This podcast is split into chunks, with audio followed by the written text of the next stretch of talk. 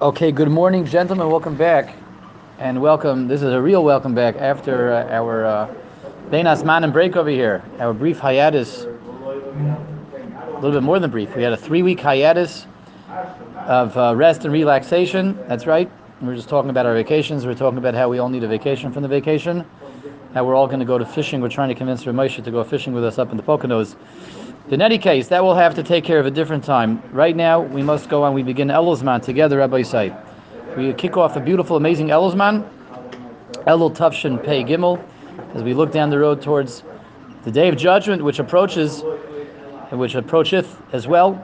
We're going to be doing this Elul zman. Usually, Elul, we always do something geared towards Tshuva, towards Rosh Hashanah, towards this time of year, which is a time of getting into the right frame of mind as the Yemei Hadin approach. So we're going to be doing the Maharal on Shuva. The Maharal has uh, one of his works, which is called Nasivas Oilam. Nasivas Oilam is a compendium of short monographs on different topics. And one of the topics that the Maharal has a piece on over here in Nasivas Oilam is Shuva. Nasivas Oilam means the pathways of the universe. He has different paths. He calls them paths. So he has the Nasiv HaShuva, the path of Shuva over here which is what we're going to be doing uh, this Elul zman. We're going to be seeing the Maharal's thoughts on Shuva, and we're going to begin with Perek Beis in the Siv Hatshuva with Perek Beis. So Maral says like this: Midas Hatshuva. We're we're, we're uh, on page Kuf Nun, the standard edition of the Nasivas Olam of the Maharal. Perik Beis, the Maharal says like this: Midas Hatshuva. We'll get the ball rolling today. We'll do a little bit of an intro. What's tshuva? Says the Maharal. Where does tshuva begin? And what's what's what's tshuva founded upon? So tshuva, we're going to see some insights and ideas and eye, eye openers into understanding what tshuva is and what tshuva is not. Tshuva is not really, and not simply, and not merely about stop sinning as we conventionally think. Tshuva don't do any averas. Stop doing averas. Tshuva is not about stopping to do averas. Rather, tshuva, says the Maharal, is founded in what? Kasher yischarit odem avoinoisav sha'asa v'shaval Hashem yisbarach b'chol liboy. The Maharal throws two things in over here. Yischarit odem avoinoisav sha'asa. Person has to start with real, sincere charata he has to really feel remorse, really feel bad, and really grasp the consequences of what he did. That wasn't good for him. It wasn't a good idea. It was a bad idea. It was dumb. It was done. And second of all, v'shaval Hashem b'chol Hashem yisbarach b'chol libay. He has to return to Hashem with his entire heart. And if we think about it, these are really two halves of one idea. The Maharal is making it clear, just in these opening lines over here, that shuva has to do with with a, with an attitude much more than action. Uh, uh, certainly, actions are required. Certainly, if we want to do a real tshuva, we need actions, and those actions are stop sinning, stop doing averis. But first and foremost, we need the correct attitude that's going on behind the scenes behind those actions. Attitude meaning the attitude of I made some dumb decisions. I made some bad choices. I made mistakes. And what I did, I, I really am reevaluating now. And it's not just stop because I'm going to get in trouble. That's a superficial, a topical tshuva. The day of judgment approaches. The king is coming. The king is coming. Hamelech Basada. The king is on his way. The king is coming to check me out. You know, how often, Arthur, in the army, do you have uh, inspection? A lot. That's quite often, right? How long do they uh, check you out to see if you're dressed properly, if the creases are in the right places in your pants, if your waist is at the right height? The room is clean. What? The room is clean. The room is clean. Your hair is the right length. You know how to stand erect. You know how to shout, yes, sir, the right way. Um, so when, when the soldiers in the army are doing that, do they really believe in it? They don't have to believe in it. They just know that if they don't comply, you know, how often do they get weighed? How often do you have to go on the scale? I remember my father telling me once that he was, he, my father was in the Army Reserves, and he was going through uh, medical school. That's how he. That's how he, uh, got the army to pay for medical school.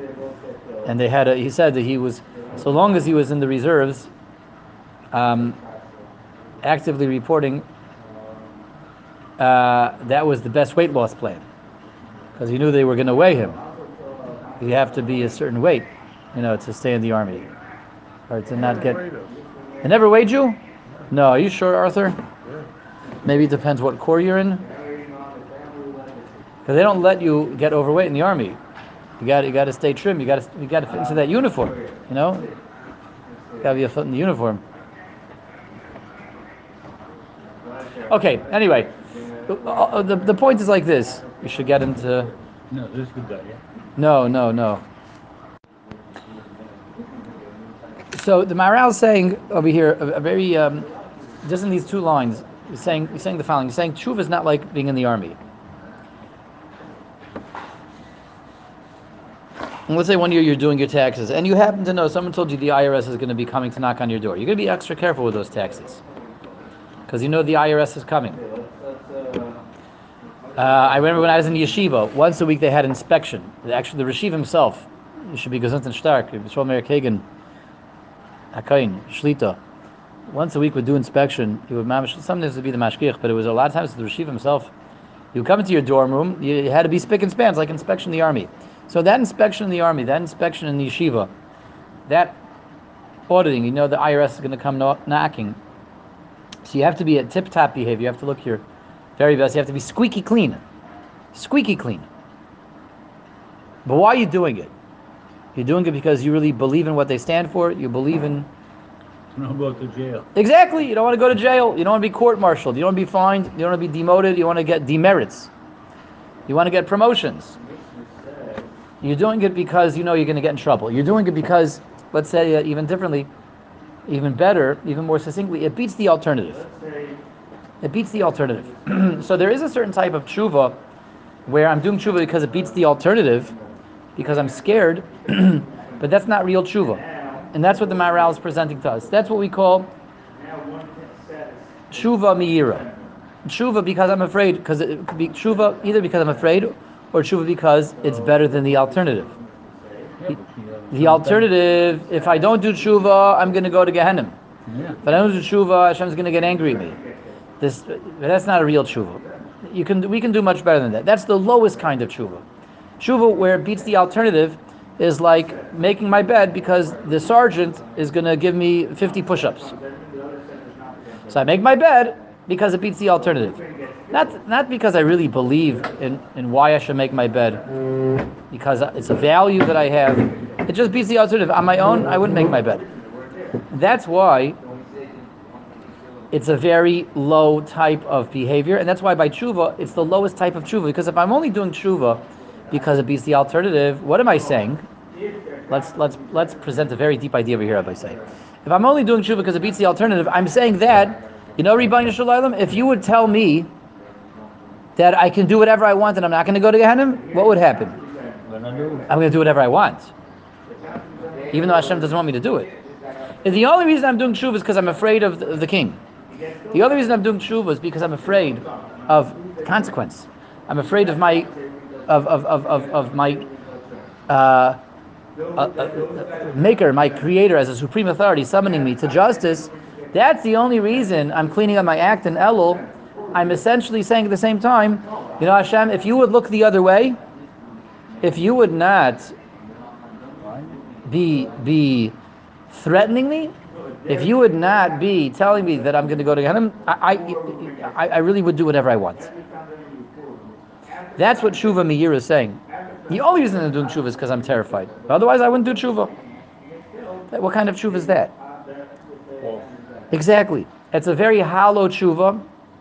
It's a very shvacha tshuva.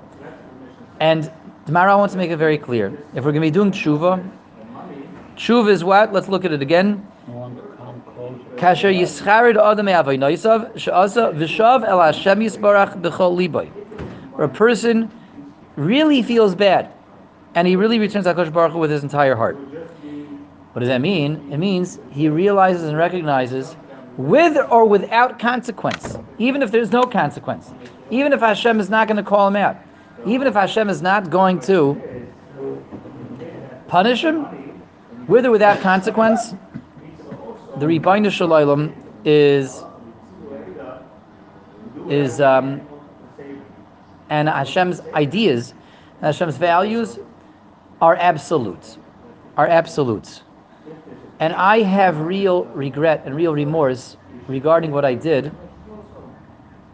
independent of consequence, independent of punishment, independent of any fear of retribution. I'm doing tshuva. Why? Because I did something that was not a good idea. I did something that was not good for me. I did something that was a bad move. Why was it a bad move? Because it's outside Hashem's values. It's outside what Hashem wants for me. It's the attitude much more than the action. So now we've come full circle. Now we can really grasp and appreciate what the Maharal is saying. The attitude much more than the action. What's the attitude? The attitude is I did something dumb. I messed myself up. I did something that really wasn't good for me. As opposed to what again, the drill sergeant that it really I, I my opinion is has it's of no consequence whether I make my bed or not. It's of no consequence whether or not my pants are up here a, a few inches above my hips, a few inches below my hips, at my at my knees, right? There's no of no consequence. It's just that this guy who's going to come to inspect me. Everyone looks down nervously to see. I know, yes, where their where their pants are right now. Yes, where their pants are slung. This guy's to come and, and, and call me out on it. I'm doing it to make him happy. I'm doing it. No, even better. I'm doing it because it beats the alternative. It beats getting demerits. It beats getting thrown into uh, to um, being get court, getting court-martialed, being thrown thrown into a military cell. I don't really believe in it. I don't see the value in it, in, in it at all. I'm just doing it because it beats the alternative. That can become our tshuva also, but the tshuva has to be much more akin to what? Somebody who, let's say, he gets called into the doctor. Let's say a guy is living a life where he's not careful at all with what he eats, what goes into his gut and his gullet. And he has a very unhealthy lifestyle. And he eats fried foods all the time sugary drinks, right? Sounds good. and he's a, he's he is a chain smoker, and um, Forget about drink. you what? He drinks. All the bad habits. He drinks, chain smoker. He eats fried foods. He he he fries the fried foods. He fries everything. He doesn't brush. He doesn't even he doesn't floss his teeth.